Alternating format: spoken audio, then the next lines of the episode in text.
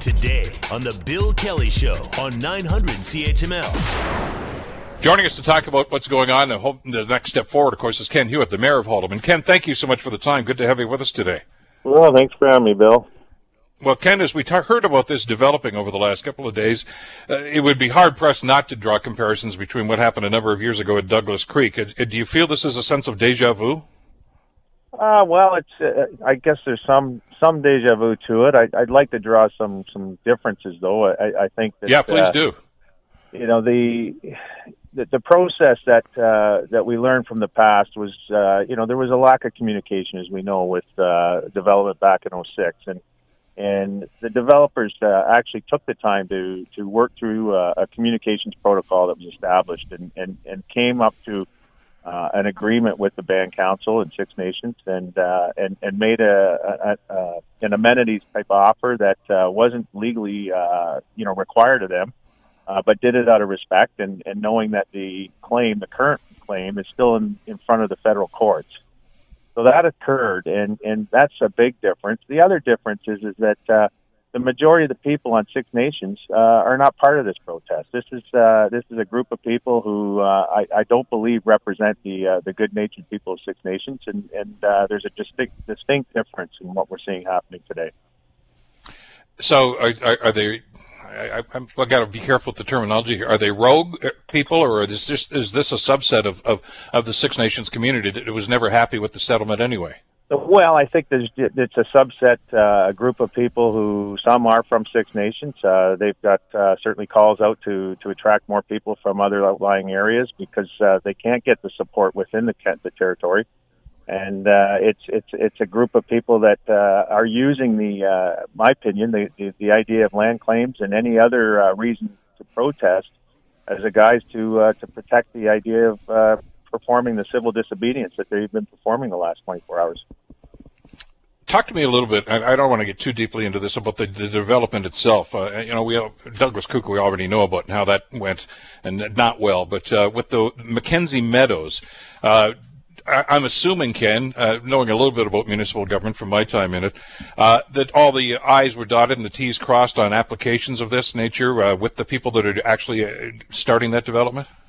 Exactly, exactly. The the, the following uh, planning processes uh, all were prescribed and, and followed. And as I said, we we've we've got a notification agreement with Six Nations uh, to ensure that any any development on land uh, that they are notified well in advance.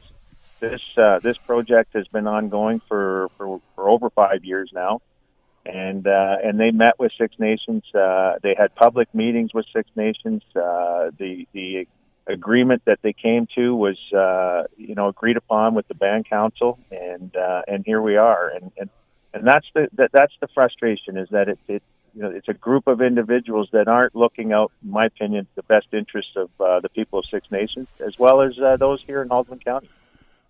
Ken, did you get any idea as to why now? I mean, this is this is not the first housing development since Douglas Creek. I mean, there's been some growth, a lot of growth, positive growth, of course, in in, in the Haldimand area and, and around Caledonia as well. What specifically are they upset about about this particular development?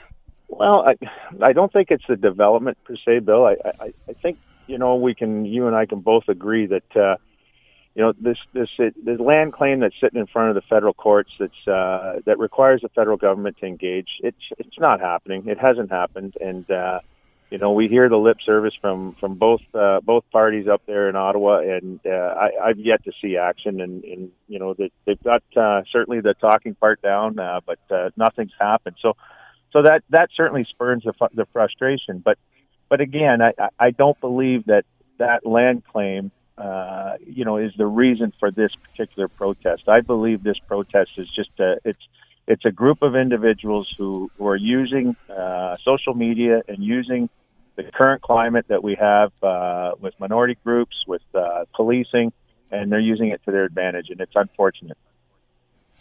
So this is uh, this is really as a result of maybe some of the turmoil that's going on in other parts of the world these days, specifically other parts of North America. You feel that that's more than likely that was was the the impetus for this, as opposed to simply, hey, we're still upset this this treaty has not been dealt with.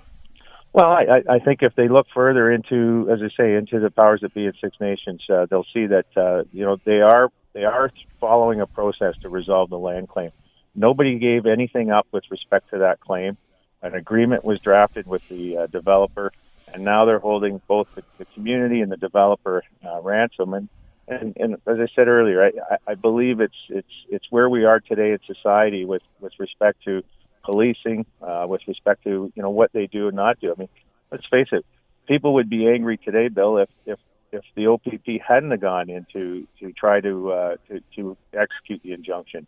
Now they go in and execute the injunction. They're angry. So, and I, I feel for those people because uh, the officers really are stuck in a no-win position. Yeah, and, and therein lies part of the problem anyway. And, and again, I don't want to try to draw too many uh, comparisons with Douglas Creek, but I mean, you know, we, we all know, uh, Ken, you and I could be here till dinner time tonight talking about what went wrong with that whole enterprise. And, uh, of course, I think a lot of folks remember the, the late Christie Blatchford's book about that whole incident, which pretty much condemned everybody that was involved in that for the mishandling of it, from the OPP to uh, federal and provincial governments right on down the line. Uh, do you get any sense at all, though, from your local representatives uh, at both levels of government that either one of them are ready to grab this ball and, and, start to run with it? Because the finger pointing back and forth was part of the frustration that we felt during that other situation, and I hate to think it's going to happen again here. Yeah, I, you know, I I don't want to uh, suggest that. I mean, at this point, federally, we we don't have a sitting member, uh, obviously, in the Liberal government. I think largely that's where uh, you know, the responsibility lies in engaging some dialogue, some some some proper and, and, and, and you know good dialogue with Six Nations to to demonstrate there's a true effort to get things com- completed and accomplished. But you know, locally, uh, you know, that I continue to communicate with the chief. I communicate with uh, some members of uh, of different factions within Six Nations. Uh, you know, we're, we're communicating with the OPP. We're doing everything we can from our power uh, you know, from a provincial point of view, you know, obviously the Ford government's not going to get involved in OPP operations, but uh, but you know, as far as what the Ford government is doing, uh, you know, at this point, I couldn't give you an answer on that one. Yeah, well, that was part of the problem last time. Uh, there seemed to be strong indications that uh, the OPP were getting some marching orders from uh, from the government of that day, and uh, which only exacerbated the problem. So I, I would probably agree with you. I don't think the, the premier is probably going to touch this thing with a 10 foot pole at this stage uh, until there's some resolution. What's what's the feeling in the community now? As you say, Ken, this has been going on for a while. Uh, it, it, reached a peak when they, they, of course, enforced the injunction uh, yesterday with the arrests. Uh, but uh, is there concern here? Uh, some trepidation within the community of here we go again? Well, it's it's like I said earlier in trying to draw the, the you know the the comparisons. If people here are incensed, I mean you know, we, we recognize uh, back in 06 some of the, the mistakes were made with respect to consultation, and uh, we've, we've tried to put some of those uh, processes in place. We've advised builders and developers who look at Haldimand as an opportunity to make sure that they communicate with Six Nations. They've taken those steps. We've, we've tried to com- accommodate in every way to make sure that we're working together. And once again, here we are with still uh, a group of individuals that want to disrupt that process. And and so my opinion, it's it's it's not the same situation as 06, and it's it's it's a it's a group of uh, people who just choose to to use civil disobedience as a way of getting their message out. But since the uh, the arrests were made yesterday, we've heard some stories that, uh, uh, as you say, they put calls out, and there actually could be more people. Are you concerned about escalation? Well, I am very concerned because uh, you know these people coming from other parts of the, the country uh, and, and, and certainly the province. You know, Six Nations has done a tremendous job in managing this COVID, keeping people from, uh, you know, within the territory getting uh, sick. At the same time, uh, you know, we, we don't want to see groups uh, coming in who don't have a vested interest in the community, uh, who will take a different uh, approach, certainly more liberties, and, and as I say, again, hide behind the guise of, of land claims to, to allow themselves to, to, to create criminal acts. Well, we've seen that happen all too often in the past, of course. Uh, there are people, uh, especially within the Six Nations community, that are legitimately concerned about treaties and, and enforcement of treaties and land rights. We get that, and that's yet to be resolved by the federal government. Uh, but on the other side, there are also agitators who just like to find out where the, the, the stuff's going down, and that's where we're going to go because we want to be part of it or we want to ramp it up. And I, not to suggest they're all like that. I don't think they are, but uh, you, you, don't know what element that is and exactly what they're going to do. And I, I just hope it doesn't uh, uh, repeat what happened in, in 06.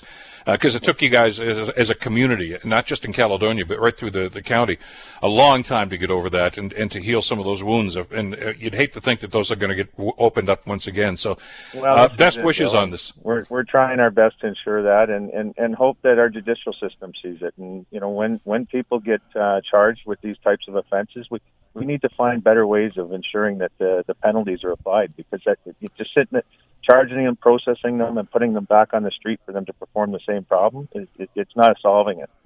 And uh, and we well, need we need that change to happen as well to give the OPP some strength. Ken, we'll stay in touch. Uh, good luck with this, and uh, hopefully we can find some sort of a resolution to this uh, sooner than later. Thanks again for your time today. Thanks for having me, Bill. The Bill Kelly Podcast is available on Apple Podcast, Google Podcast, or wherever you get your podcasts from. You can also listen to The Bill Kelly Show weekdays from 9 till noon on 900 CHML.